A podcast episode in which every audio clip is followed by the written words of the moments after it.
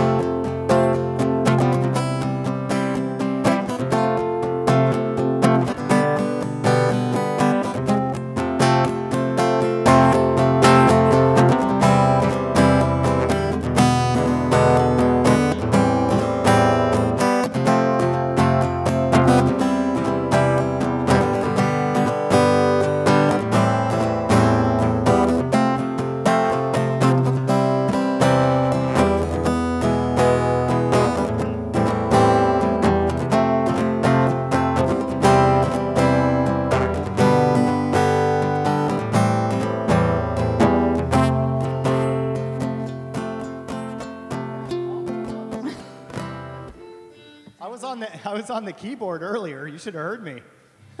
oh, there it goes. okay, you better be on the words up there, young lady.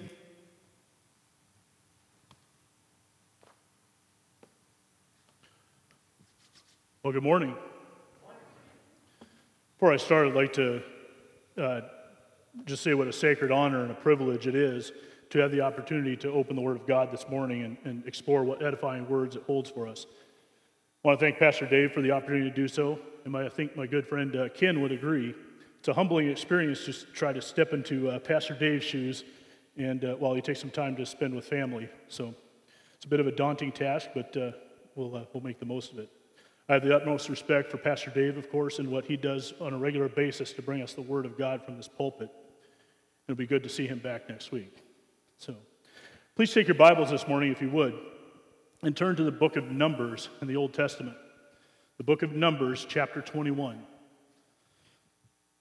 As we do so, I'll take a few minutes and uh, lay out some framework here uh, of, of this story in order to pl- supply some context. This account takes place during the Israelite exodus from Egypt to the Promised Land. The Israelites have been wandering for some time now and had already been to the doorstep of the Promised Land once before, where they had doubted the ability of God to lead them into the land, and as a result had been banished from it for an additional 40 years. This 40 years was to allow the rebellious generation to die off and a younger one to rise up in its place. The people of Israel seemed to make a habit out of rebelling against God, often grumbling and complaining about their lot in life. Moses, who was appointed, appointed by God to lead the people, is often caught between God and his people as they rebel on a regular basis.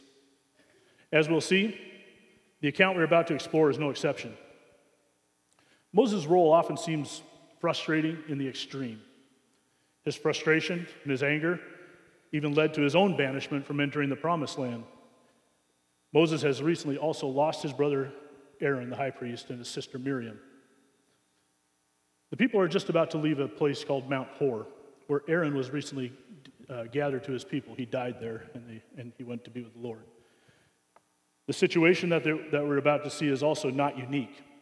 The cycle of sin and judgment can be seen with sad regularity throughout the, throughout the account of the Exodus. Indeed, this cycle continues to this day. The war between good and evil will not end until our Savior returns.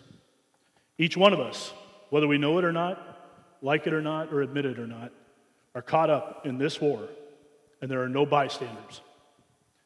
Today's passage provides a wealth of teaching and analogy on what this war looks like, what our role is in it, and even how we are to emerge victorious from it. If you would, please stand as we read from God's Word out of the book of Numbers.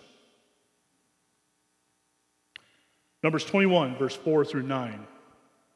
From Mount Hor, they set out by the way to the Red Sea to go around the land of Edom. And the people became impatient on the way. And the people spoke against God and against Moses. Why have you brought us up out of Egypt to die in the wilderness? For there is no food, there's no water, and we loathe this worthless food. Then the Lord sent fiery serpents among the people, and they bit the people, so that many people of Israel died. And the people came to Moses and said, We have sinned, for we have spoken against the Lord and against you. Pray to the Lord that he take away the serpents from us. So Moses prayed for the people. And the Lord said to Moses, Make a fiery serpent and set it on a pole, and everyone who is bitten when he sees it shall live. So Moses made a bronze serpent and set it on a pole. And if a serpent bit anyone, he would look at the bronze serpent and live. Thus far, the reading of God's word. Let's have a word of prayer. Father in heaven, we thank you for this beautiful day and the blessing of freedom in allowing us to look into your word today. Lord, we pray that you'll give us ears to hear and hearts to understand as we open your word. We also pray, Father, that you bless us with your presence. In Jesus' name we pray. Amen. You can be seated. I'm guessing many of us, if not most of us, are probably familiar with this story and possibly have read it numerous times. Most of us, or a lot of us, will be able are familiar with the analogies that God provides us as this story unfolds, and may not be surprised as we open it up and enjoy what it has for us today. As we move through this passage, we'll work through a simple outline that reveals itself to us. We'll look at a few things. We'll see the nefarious nature of sin in verse 4 and 5. We'll look at the response of God to that sin in verse 6. And we'll see the response of God towards repentance as we close out in verse 7 to 9. We'll also apply a few things to our daily lives uh, as a result and see God's message for us today. As we've seen, when this account begins, we come across Israel is about to leave Mount Hor. They've been camped there for a number of weeks or possibly even a month or two or longer. And they had just experienced one of the, uh, the loss of one of their beloved leaders, Aaron the high priest, the brother of Moses, whom the Lord had taken to himself while they were there. They set out and they were going to go around the land of Edom, which is significant because the Edomites had refused to let them go through their land and have an easier trip through their territory. So they're going around the land of Eden. This detour, Eden, Edom, I'm sorry. This detour may have led to some frustration and frayed nerves because this is where things begin to go downhill in this situation. When we look at verse 4 and 5, we will see how sin reveals its nefarious nature. Nefarious, by the way, is one of those really cool words. Uh, I had to look it up to make sure I had it right. But I took a quick look at dictionary.com, and uh, just in case you think I'm smarter than I am, I, I, I had to go there and get a proper definition. And the meaning of the word nefarious is extremely wicked or villainous. Sin definitely meets this criteria, and these verses will tell us how. In verse 4, we are told the people became impatient on the way. As they moved along, they began to get more and more frustrated with their circumstances. I'm sure we all can relate to this. We've experienced this type of thing. We have a bad day at the office, things don't go expected, as expected, we don't get anything done, we're less productive than we'd like, and uh, we come home, we've been getting impatient, it's building all day, we get out of our vehicle and kick the dog and yell at the kids, or yell at the kids and kick the dog, or kick the kids, and yell at the dog. Hopefully, not that too much of that, but uh, people of Israel were at this point, and their impatience grew to the point where they began to verbalize their anger. And here's where we see the true nefariousness of sin it fans those flames of impatience, and they begin to grow. And the Israelites become angry and even rebellious. Sin is so disgustingly deceptive. Take a look at some of the things that come out of the Israelites in verse 5. And keep in mind, here they come. They're speaking against God to Moses, his representative. They're speaking against God. Keep in mind, this is the same God who performed mighty signs and wonders in their very presence. They have seen these things, they're eyewitness to, to them. The ten plagues, the parting of the Red Sea, the defeat of Pharaoh. God leads them daily in a pillar of cloud by day and a pillar of fire by night. These are the people that are speaking against God at this point. And if it's not bad enough to speak against God, see how their sin takes root and grows. They get in the face of Moses, God's representative, and begin to speak vehemently in lies and false accusations. Why did you bring us out of Egypt to let us die in the wilderness? They go on, they say, There is no food and there's no water. And then they go on, they say, We loathe this worthless food that didn't seem to exist a minute ago. We loathe this worthless food. You see how sin works, how it deceives and spreads and takes over one's frame of mind and blinds us to the truth? The Israelites have become blind to the incredible blessings of God that fill their daily lives. They say, Why did you bring us out of Egypt to die in the wilderness? Don't forget, there were generations of Israelites. They've been in, in Egypt for 480 years. There have been generations of their forefathers who have lived for nothing but to escape the slavery of the Pharaohs and the cruelty they, had, they experienced there. Now they accuse the same God that rescued them of doing it just to bring them out in the desert and let them die. These are the same people that rejoiced as God took them out of Egypt and they plundered the Egyptians. In their blindness, they go on. They say there's no food and no water.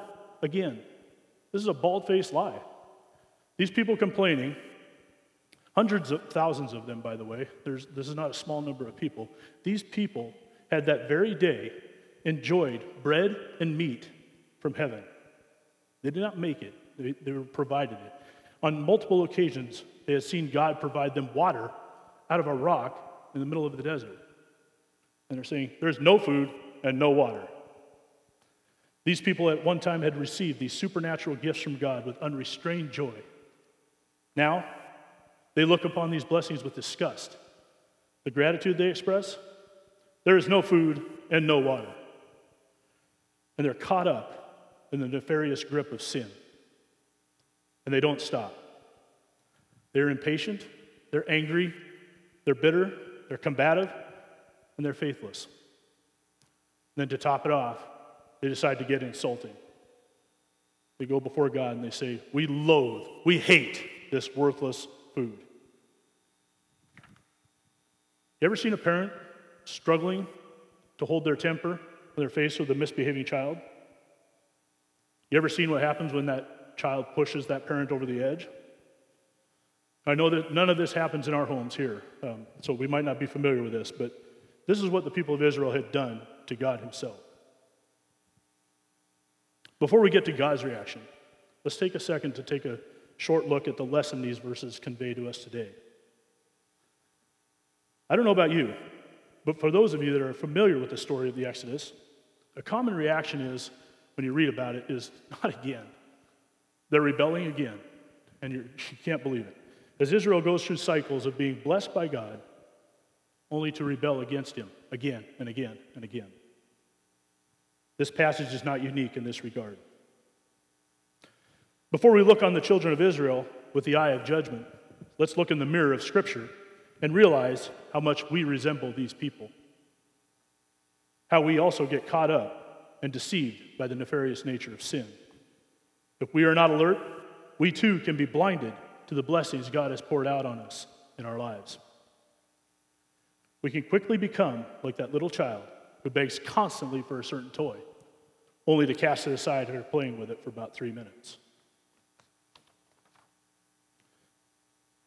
Sin is victorious in our lives when it deceives us into pursuing the idolatry of material goods, social or economic status, or the false belief that more is always better, and thinking that what we have is not enough, or that we are suffering needlessly.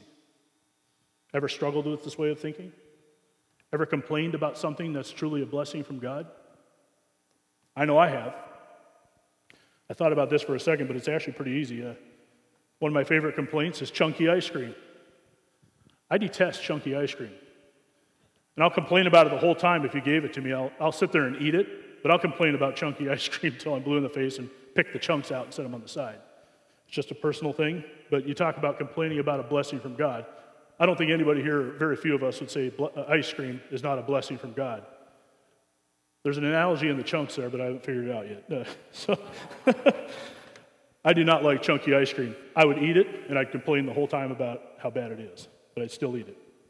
Now, ice cream may not be a serious complaint, but most of us can identify with complaints of a more serious nature. Children often say, you know, these toys are no fun anymore. I'm bored. The car is not nice enough. The house is too small, or my spouse is not living up to my expectations. All of them gifts from God. Sin may have gotten its evil grip on you when you find yourself complaining or even detesting the blessings God has been gracious enough to give you. And you are also saying, I loathe this worthless food. Instead of judging the Israelites in these verses, realize that Scripture is provided to us for a reason. We should examine our own lives and be alert to the nefarious nature of sin. Let's move on. In verse 6, we begin to see God's response to that sin, to the rebellion that is facing him. Now, as human beings, our tendency is to minimize sin, everything about it.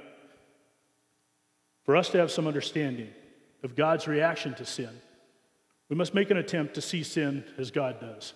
As Pastor David puts it a lot of times, it is cosmic treason.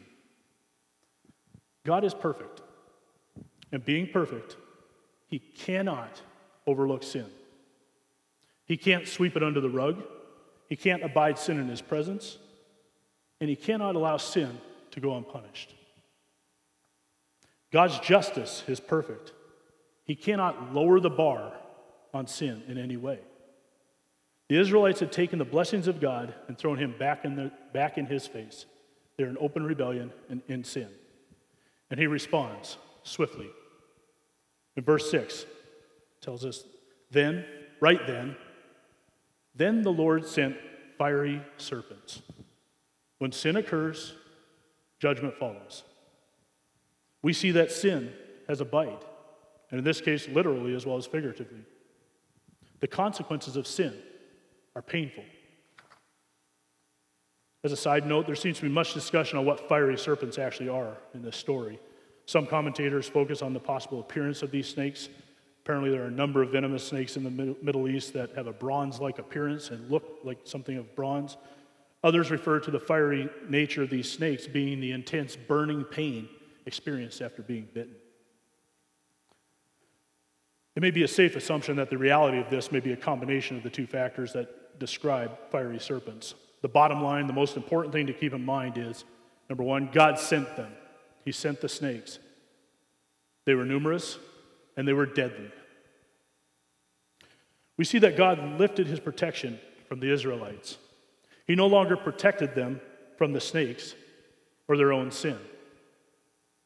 Up till now, the Israelites had traveled in relative safety from the elements and the predators around them. Now, they're left to their own devices and many of them died. We also see that God's judgment is sweeping, it is real, and it is terrifying. The people had sinned, and the people are paying. God sent snakes among them. They did not discriminate in who they attacked. This is not pretty. Imagine snakes. And there's usually not too many fans of snakes in the room, but imagine snakes in large numbers attacking people they're not afraid of people, they're after them. You would see people fighting to keep the snakes away. You would hear the screams of people that are wounded and dying. Venomous snake bites are notoriously painful. You would have seen people desperately trying to treat people that are already wounded. This was not a quiet or peaceful situation. And it was everywhere. God's judgment is sweeping. We also see that God's judgment on sin is not reversible. Many people died as a result, this tells us. This was not the first time the Israelites had been in this cycle of sin and judgment. We are told in passages before this, there are other occasions when they had incurred the wrath of God and had died by the thousands.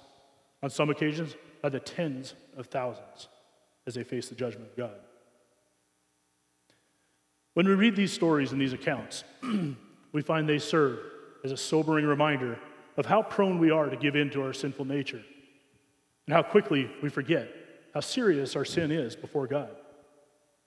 His just judgment is, sorry, his justice is perfect. It is sweeping. When sin takes place, a debt is incurred that must be repaid. We must be alert to the nefarious nature of sin. It often starts very small, but before we know it, it becomes full blown and takes on a whole new aspect. How does God respond to repentance? Let's take a look. God, God responds to the repentance of the people in, in, in a different way. Thankfully, this is not where the story ends people dying of venomous snake bites. We have seen God's perfect justice, we've seen his wrath unleashed in his response towards sin. As we move into the next few verses and take a look at how God responds to repentance, we see his perfect love and mercy also go on display. As the people suffer under the bitter fruit of their sin, they become remorseful and they repent. They understand they need to come before God, confess their sin, and beg His forgiveness. And this is precisely what they do. They approach Moses and confess. In verse 7, we have sinned. We have spoken against the Lord and against you. They ask Moses to go before God, seek his mercy, and have, ask him to take the serpents away. Moses does so. And just as God's justice is perfect, so are his love and mercy in providing a path to redemption. In verse 8, and the Lord said to Moses, Make a fiery serpent and set it on a pole, and everyone who sees it shall live. Moses does as he's commanded. He builds a bronze serpent, attaches it to a pole, he raises it up, and he sends out the word Look to the serpent, look and live. There's some observations here that I find fascinating in God's response to repentance. First of all, God's response does not remove the effects of sin. And it didn't even seem to provide immediate relief. The prayer Moses brought forward on the behalf of the people was for God to remove the serpents from them. God did not do so. He didn't remove the serpents. In fact, besides not removing the snakes as requested, it almost appears that God sits back and takes his time a little bit. People were dying, and God tells Moses to go make a bronze serpent. I'm guessing Moses did not have a bronze serpent laying in his tent. He had to go make this serpent. I'm sure he had skilled metal workers at his disposal, but it had to take a good while for them to make or build or forge this bronze serpent in the middle of a desert. It must have taken some time. It's also interesting to note that it would appear once the serpent was built and raised, the serpents, the snakes, did not necessarily go away. Why does God respond like this? I believe the reasons he did so were very intentional and speak to us today just as much as they did to the Israelites thousands of years ago. Our sin, even though forgiven, still brings on consequences. Even after the bronze serpent was lifted up, the Israelites continued to get bitten and still had to endure the pain associated with the bite. While they had repented, the consequences of their sin were still a part of their life and could still have lethal results for those who refuse to repent. The same is true for us today. We live in a fallen world that has been irreversibly tainted by sin. Even though we can be forgiven of our sin, its consequences can create much difficulty in our lives. Why does God allow this? Let's go back to the passage and look at verse 9 once again. So Moses made a bronze serpent and set it on a pole. And if a serpent bit anyone, he would look at the bronze serpent and live. This is the end of this story, or it seems like it. There's some things to take note of, part of the unsaid that's not there. God provides only one way for the Israelites to obtain relief from the results of their sin. They are to look to the serpent. The bite of that sin is what drove them to look to the serpent for salvation as the only way they could be saved. We're not told directly, but as we stated earlier, this likely was not a one day event. It's entirely possible that it was necessary the bronze serpent remained with the Israelites throughout the Exodus and even beyond. The snake bites may have become a part of their life. In a case of tragic irony, uh, the serpent, this bronze serpent, reappears in Scripture one more time. As when King Hezekiah goes to destroy it. Why does he destroy it? Because it itself had become an idol. 700 years after this, the snake was still there. So it tells us that snake had gone with the Israelites for a large part of their history. The serpent may have served as a, const- as a reminder of their constant need for salvation, not to mention the source of salvation from the result of their sin. The consequences of sin are all around us every day. These consequences make us aware of our desperate need that we have for a Savior. To sum this up, three simple takeaways we see illustrated in this passage God's justice is perfect and requires satisfaction for sin. God's perfect love and mercy provide a way for rebellious sinners to repent and be saved from the judgment they deserve for that sin. And the consequences of sin surround us, and they drive us to seek a Savior that we desperately need. So, how does this relate to us that are gathered here today? What do we do with this? Pastor Dave, along with many others, often makes a very truthful observation. We've heard it many times. There are two, two types of people on this earth those who follow Jesus Christ and those who do not. He often follows up with another thought. On any given Sunday, he is speaking to a group that consists of both types of people. Today is no exception. And this, this passage contains a message for each group to hear and explore. But first, some general truths that apply to us all. Sin does have a nefarious nature, and it is after your life.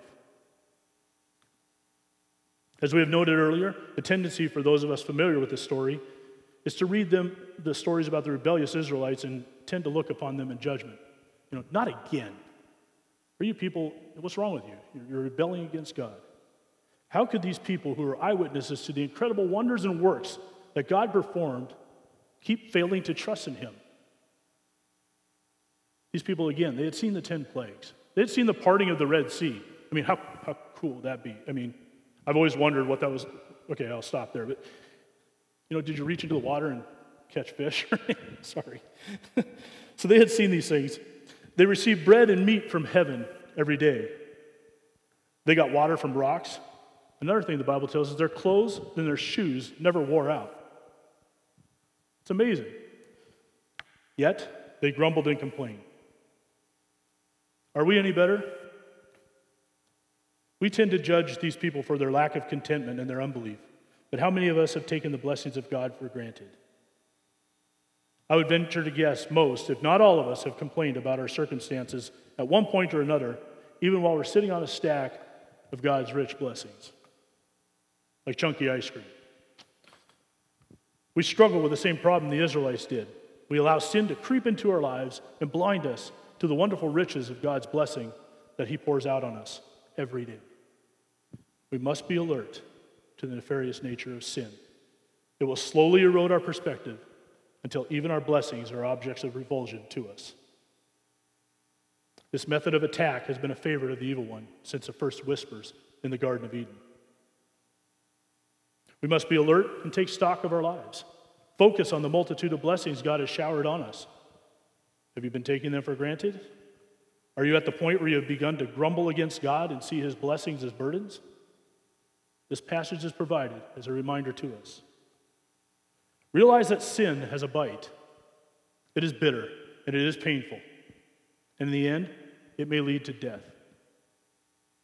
Sin is utterly deceitful, and it starts in the smallest of ways.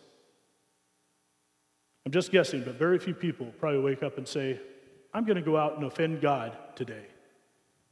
I don't think many people start their day saying that. But all of us, every one of us, has given in and made those tiny choices that end up being full blown sin. We must be alert to those seeds of sin that can so quickly take root in our lives. Do not lose sight of what sin is to God. It is cosmic treason, and the perfect justice of God will not allow it to go unpunished. You may say, I look at my life, I see my sin. Now what do I do? Again, let's go back to the passage. How are the Israelites relieved of the bite of their sin? In verse 9, God commands them look to the serpent, look to the serpent and live. What are we to do with that? Are we supposed to build bronze serpents and hang them in our homes? Yeah, probably not. This is one of the beautiful things about Scripture. It all points in one direction. That serpent that Moses made and hung on a pole in the wilderness was a symbol.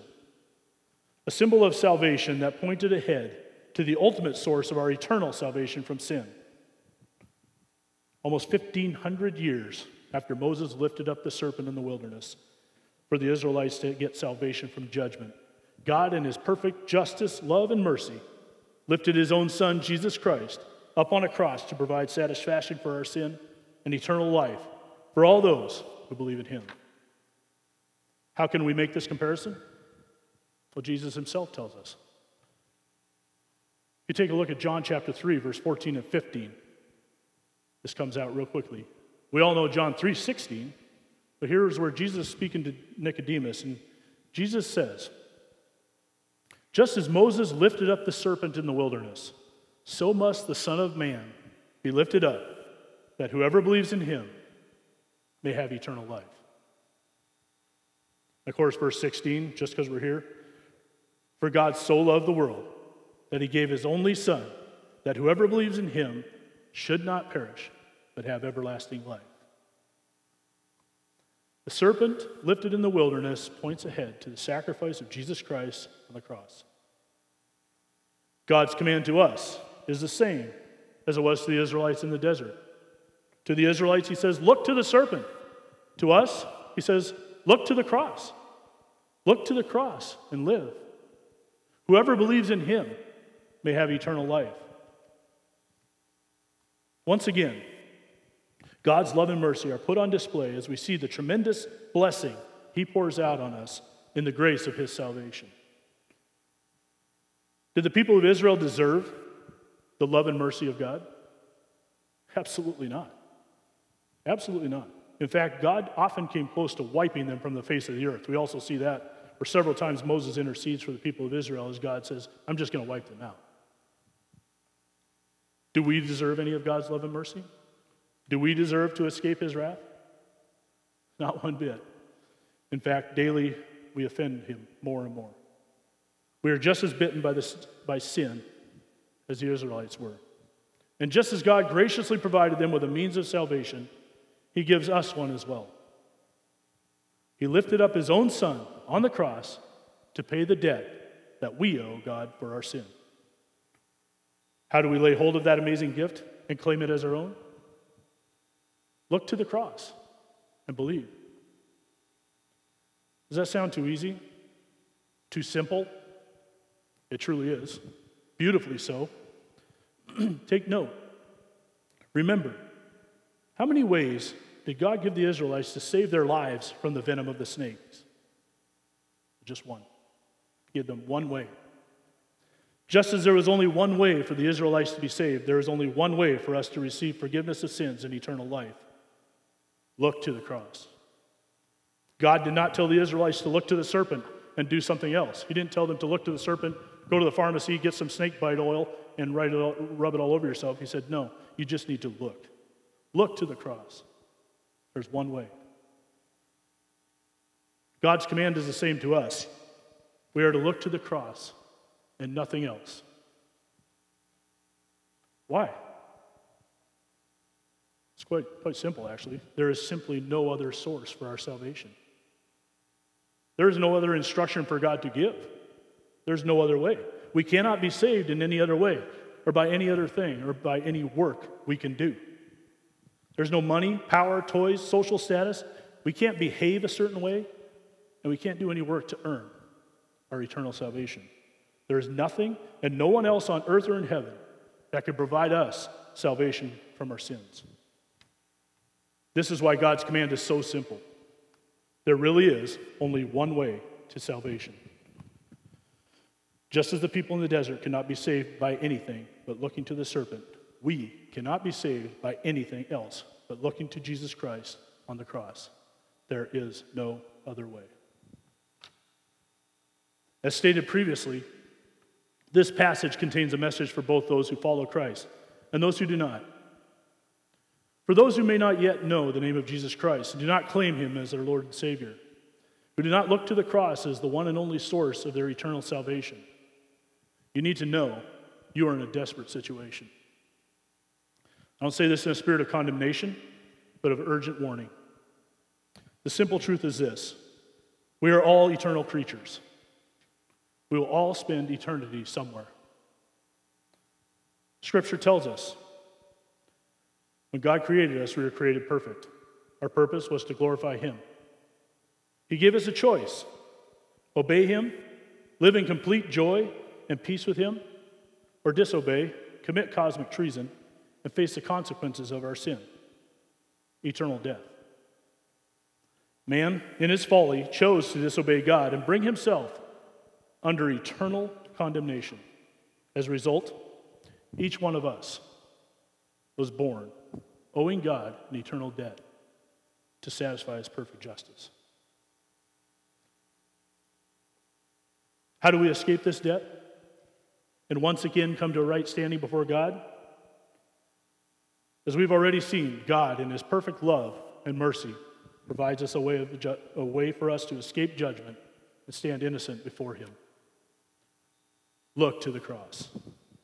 There is a person willing to pay the debt that you owe God. His name is Jesus Christ. Jesus Christ is the Son of God. He came to earth and lived a sinless life. He was put to death on the cross to provide payment for the sins of all who do one thing look to Him as our Lord and Savior. Scripture reveals to us in 2 Corinthians 5 21, for our sake, He made Him to be sin who knew no sin, that in Him we might become the righteousness of God. God made Jesus Christ to be sin for us. The payment for your eternal life is there for the taking. What must you do? Look to the cross. Believe in the Lord Jesus Christ, and you too can be saved. You can do this right where you're at in your pew, in your car, or on your couch in front of your TV. I like to listen to Steve Lawson, a preacher that's uh, quite interesting to listen to. He's very, very uh, um, charismatic and, and, enjoyable, I find. But he has a, a, little rant he goes on that I find so powerful. And if you get the opportunity, to look it up on YouTube. But I'll give you a little taste of what he says. Why would you wait? Look to the cross. Do not wait another second. The time is now. Let today be the day of salvation. Salvation is offered to you. Do not let it pass by. Do not waste another hour. Do not refuse the love and mercy of God in heaven. Look to the cross. The time is now. Hell is real. The good news is, so is heaven. And it awaits those who look to the cross and believe. For those of us that are numbered as believers, this passage speaks loudly to us as well. As we have seen in a number of ways, it says it, it tells us to keep our perspective right. If you're looking to the cross, your gaze will be upward. Scripture reminds us to fix our eyes upon Jesus. If we're focused on the things above, the things of this life will matter little. And we will not surrender to the nefarious attacks of the devil, the world around us, and our own sinful nature. The fleeting things of this world will cease to matter. I find it ties in beautifully with Ken's message last week. Do not love the world. You're in love with the world, you are not looking upward at the cross. Keep your gaze upward. Look at the cross and live. We also have an awesome responsibility. Responsibility is to carry a message to those around us who enter our daily lives. This message is urgent. It is also exciting. Let's take a look at the urgency for just a quick second and go back to the passage. Once again, I want you to take a few minutes and picture this scene as it's described for us. Put yourself in the, the sandals of the Israelites, if you would, for a few minutes. I want you to really imagine hordes of snakes with fangs coming toward you. They're coming toward you, they're coming toward your loved ones, and they're attacking these people. They're attacking your friends, your neighbors, your coworkers, people you know well and love dearly. You see these people in agony, screaming as the venom courses through their veins. You know, you know they're about to die. But you also know if you can just get them to look at the serpent on a pole, they'll live. You have a life saving message. How do you know? Probably because you've been bitten yourself, perhaps more than once. You yourself have looked to the serpent and been given the wonderful gift of life. I must ask, what would you be doing with that precious information? Would you keep it to yourself while you watch your friends and neighbors and coworkers and loved ones die an agonizing death? Probably not. You would probably be running frantically from person to person, telling them, Look, there's a serpent. Look at the serpent. Just look. You'd be desperate trying to get the word out fast enough. You'd be conscious of the little time that you have to get to these people and save them and give them that life saving message. Again, Ken reminded us last week time is short. You stand here, you say tick, tick, tick, tick. Time is short. You would be desperate in reaching these people. We would not rest as long as we saw another person that we could reach and give them the life saving information. We could save them the suffering they are under as a result of their sin. You might encounter somebody that is unwilling to look at the serpent. And you go tell them, hey, look at that serpent on a pole over there, you might get a person to say, you know, I don't buy that. Bunch of old wives' tales. That's not going to help me at all. And you would find yourself begging them, imploring them, saying, I, I was bitten. I got bit. I'm saved. Fred over here is saved. Bill over here is saved. All you need to do is look. That's all you need to do. You'd be begging them to look at the serpent. We can all see where this is going. People around us are dying. They're headed for the fires of hell. And we know the way to life. We have a life saving message. What on earth would keep us from sharing such precious information with a person that will die without it? I'm preaching myself here as well. Can the words frantic or desperate ever be applied to describe our evangelistic efforts? I know I stand convicted on that count. Time is short. People have been bitten by sin and are dying. We must get that word out. There is a way to be saved. Our message is urgent. It's also very exciting. What is the first thing you want to do when you've seen or experienced something totally awesome?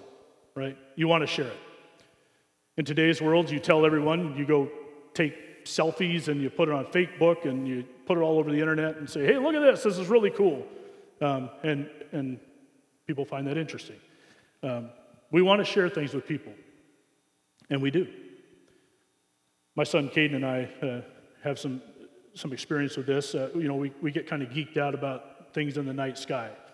And we'll be outside some nights, and we'll be looking at stuff, and um, we'll grab the binoculars or sometimes a telescope and, and we'll see amazing things.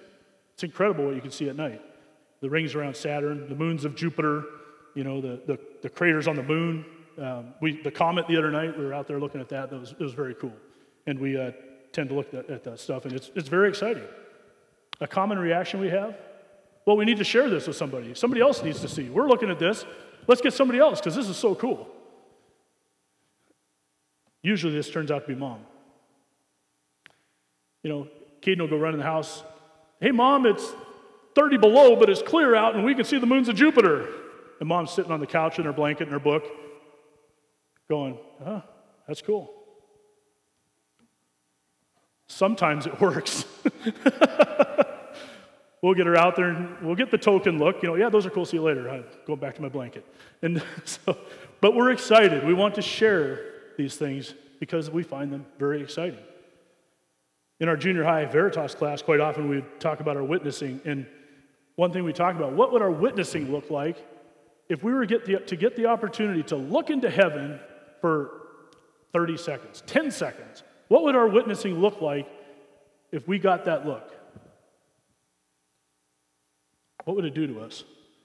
It would probably be impossible to restrain ourselves from telling others. You've got to see this. You've got to see this. You need to know. We want, we'd, we'd be so excited to tell everyone. We all get excited about many things. How about saving lives? How about saving eternal life?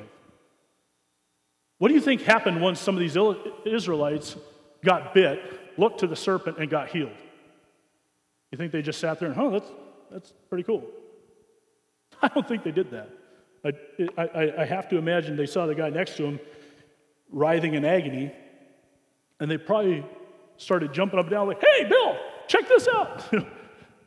I got healed. You've got to see that snake. You've got to look. I'm sure there was also, in the, in the face of all this suffering, there was unmitigated joy at the knowledge that they were able to be saved by looking at this snake on a pole. They probably sprinted from victim to victim, saying, Hey, have I got some good news for you? Does that hurt? Take a look. Look over here. This works. Some crazy ones might have said, Here, bite me again. I'll show you. And Anyway, they could not wait to spread the word. Look to the serpent.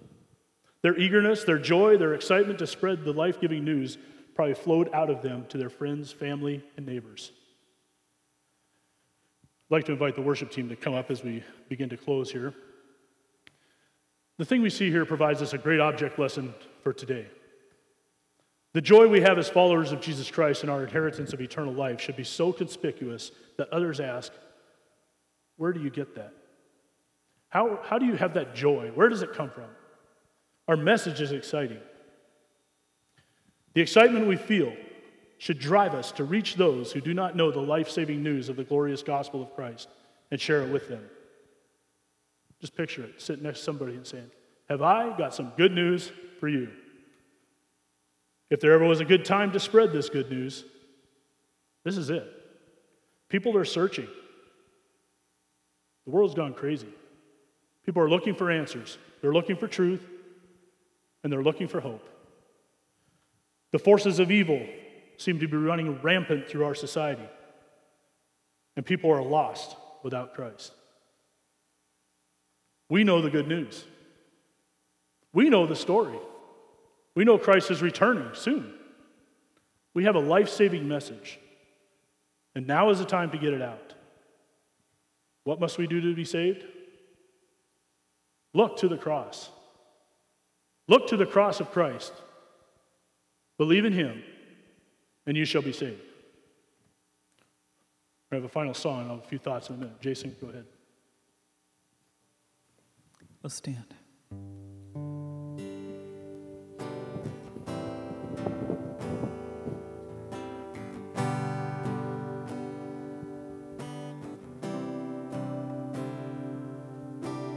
He became sin who knew no sin that we might become